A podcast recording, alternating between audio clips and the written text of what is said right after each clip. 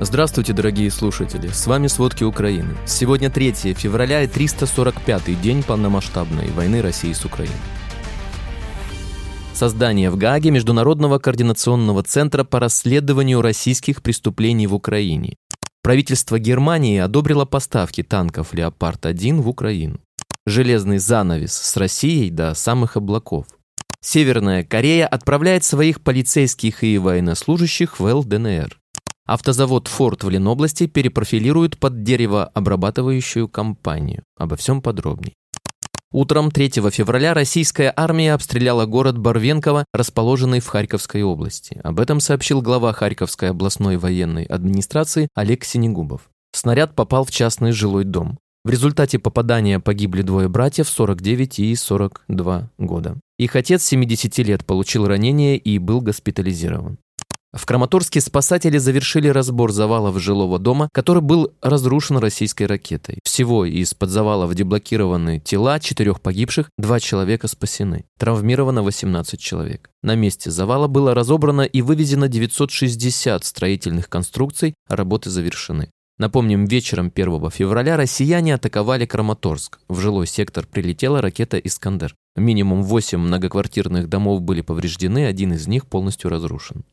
В оккупированном Энергодаре, Запорожская область, сегодня утром 3 февраля был взорван автомобиль. В результате был ликвидирован местный коллаборант. Информацию о взрыве подтвердил представитель российской администрации Владимир Рогов. По информации мэра Мелитополя Ивана Федорова, автомобиль принадлежал бывшему сотруднику правоохранительных органов, который после оккупации Энергодара стал сотрудничать с россиянами. Вероятно, в автомобиле сработало взрывное устройство. Министерство внутренних дел приступило к формированию штурмовых бригад для усиления сил обороны и освобождения оккупированных территорий Украины. В гвардию наступления могут вступать добровольцы. Об этом сообщил исполняющий обязанности Министерства внутренних дел Украины Игорь Клименко. Основу этих подразделений составляют действующие полицейские, пограничники, нацгвардейцы.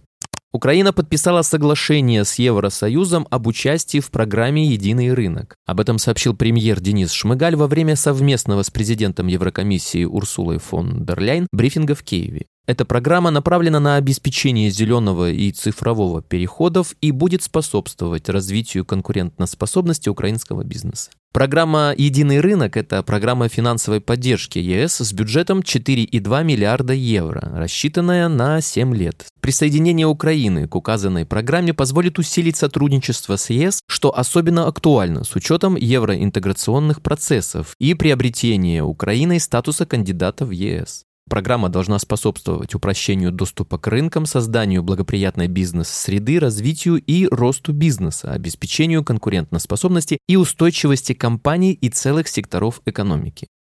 Президент Еврокомиссии Урсула фон дер Ляйн анонсировала создание в Гааге Международного координационного центра по расследованию российских преступлений в Украине. Об этом она заявила в ходе совместного брифинга с президентом Владимиром Зеленским. По словам фон дер Ляйн, центр запустят уже в ближайшее время. Сотрудники этой структуры будут работать в координации с представителями Украины и Нидерландов, а также с европейскими партнерами. В результате полномасштабной войны Россия нанесла Украине убытков и разрушений на приблизительно 750 миллиардов долларов по состоянию на начало 2023 года. Об этом сообщил премьер-министр Денис Шмыгаль. Он добавил, что источником номер один для финансирования восстановления должны стать конфискованные российские активы, потому что Россия должна платить за разрушение. Напомним, по состоянию на 31 декабря общая сумма ущерба, нанесенного окружающей среде в результате российского вторжения, составляет более полтора триллиона гривен. Россия готовится к возобновлению наступления на украинские территории. Такое мнение выразил премьер-министр Польши Матеуш Моровецкий. Об этом сообщает Билд. Политик уверен, что Путин не собирается уводить свои войска из Украины. Вместо этого российский диктатор планирует начать новое наступление с нескольких направлений, чтобы отцепить Украину. По словам Моровецкого, одним из главных направлений атаки может стать Киев. Правительство Германии одобрило поставки танков «Леопард-1» в Украину из промышленных запасов. Также ведутся переговоры по закупке 15 танков «Гепард» в Катаре для Украины. Об этом сообщает Reuters. Также агентство сообщило, что несколько немецких официальных лиц обсудили с Министерством иностранных дел Катара возможную покупку 15 танков «Гепард», закупленных для безопасности стадионов чемпионата мира. Швейцарская партия предложила правительству помочь Украине с танками «Леопард» на фоне войны против России. Об этом сообщает издание Bloomberg. По данным издания, сейчас в бункере в горной восточной Швейцарии почти 100 танков «Леопард», которые были законсервированы в течение почти 10 лет. Швейцария не рассматривает доставку оружия непосредственно в Украину на поле боя, однако главные политики призывают продать «Леопард» за номинальную плату Польши, Словакии и Чехии, заменив танки, которые те планируют отправить в Украину. Европейский Союз готовится принять десятый санкционный пакет против России к 24 февраля, годовщине вторжения России в Украину. Сейчас совместно с партнерами по G7 готовится новая предельная цена на нефть из России. Власти Норвегии планируют увеличить расходы на финансирование военной и гуманитарной помощи Украине. Об этом заявил премьер-министр страны Йонас Гарстери, сообщает Reuters. Во время заседания парламента политик пообещал выделить Украине дополнительные средства из Фонда национального благосостояния страны, который суммарно располагает активами на сумму 1,3 триллиона долларов. Стери не стал называть сумму средств, которую Норвегия планирует направить в Украину, однако он отметил, что это будет многолетнее обязательство и что затраты не повлияют на внутреннюю экономику скандинавской страны.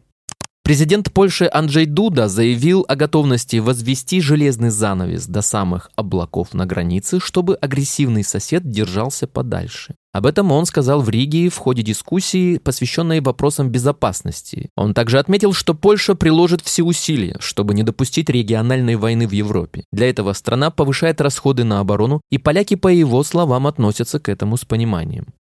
Директор ЦРУ Уильям Бернс считает, что следующие шесть месяцев будут абсолютно решающими в определении окончательного исхода войны в Украине. Он сказал об этом во время выступления в Джорджтаунском университете, сообщает CNN. Бернс считает, что Путин не только не сможет продвинуться дальше в Украине, но и с каждым месяцем будет подвергаться все большему риску потерять захваченные территории.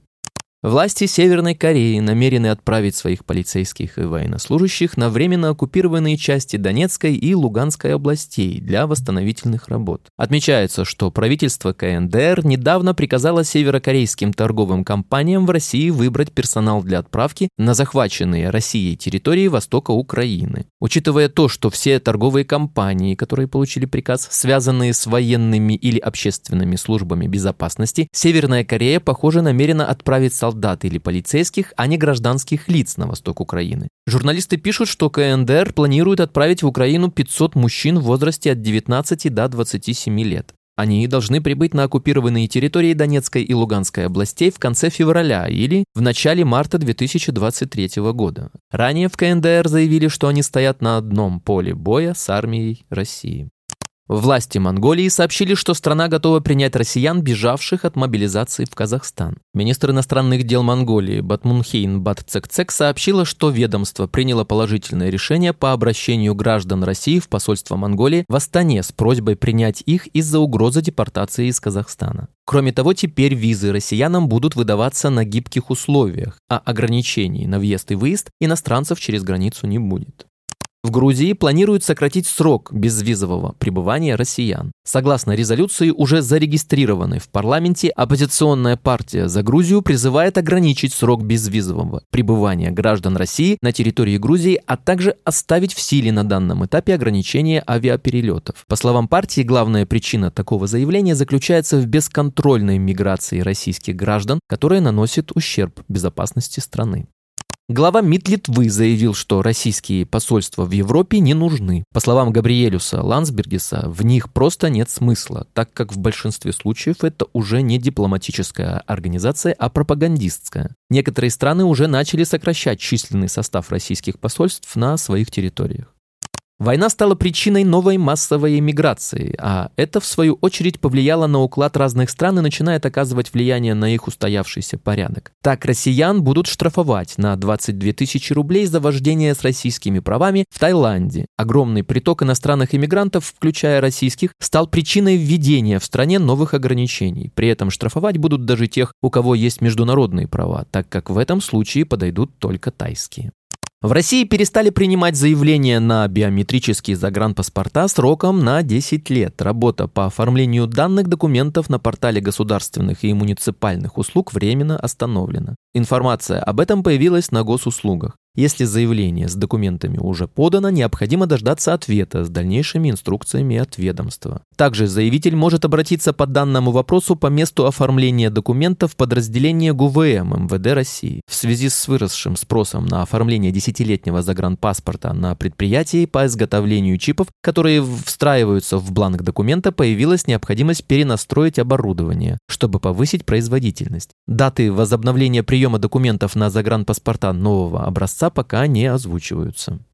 Население России за год сократилось на 555 тысяч человек. Численность постоянного населения России на 1 января 2023 года составила 146 и 425 миллионов человек, минус 0,38%. Это следует из предварительной оценки численности постоянного населения, размещенной Росстатом 31 января. Согласно предыдущим оценкам Росстата, до проведения переписи, численность постоянного населения России снижалась каждый год с 2018 года включительно региона. Среди регионов по итогам 2022 года наибольшее сокращение численности в абсолютном выражении наблюдалось в Ростовской и Нижегородской областях – минус 28,6 тысяч и 27,9 тысяч человек соответственно.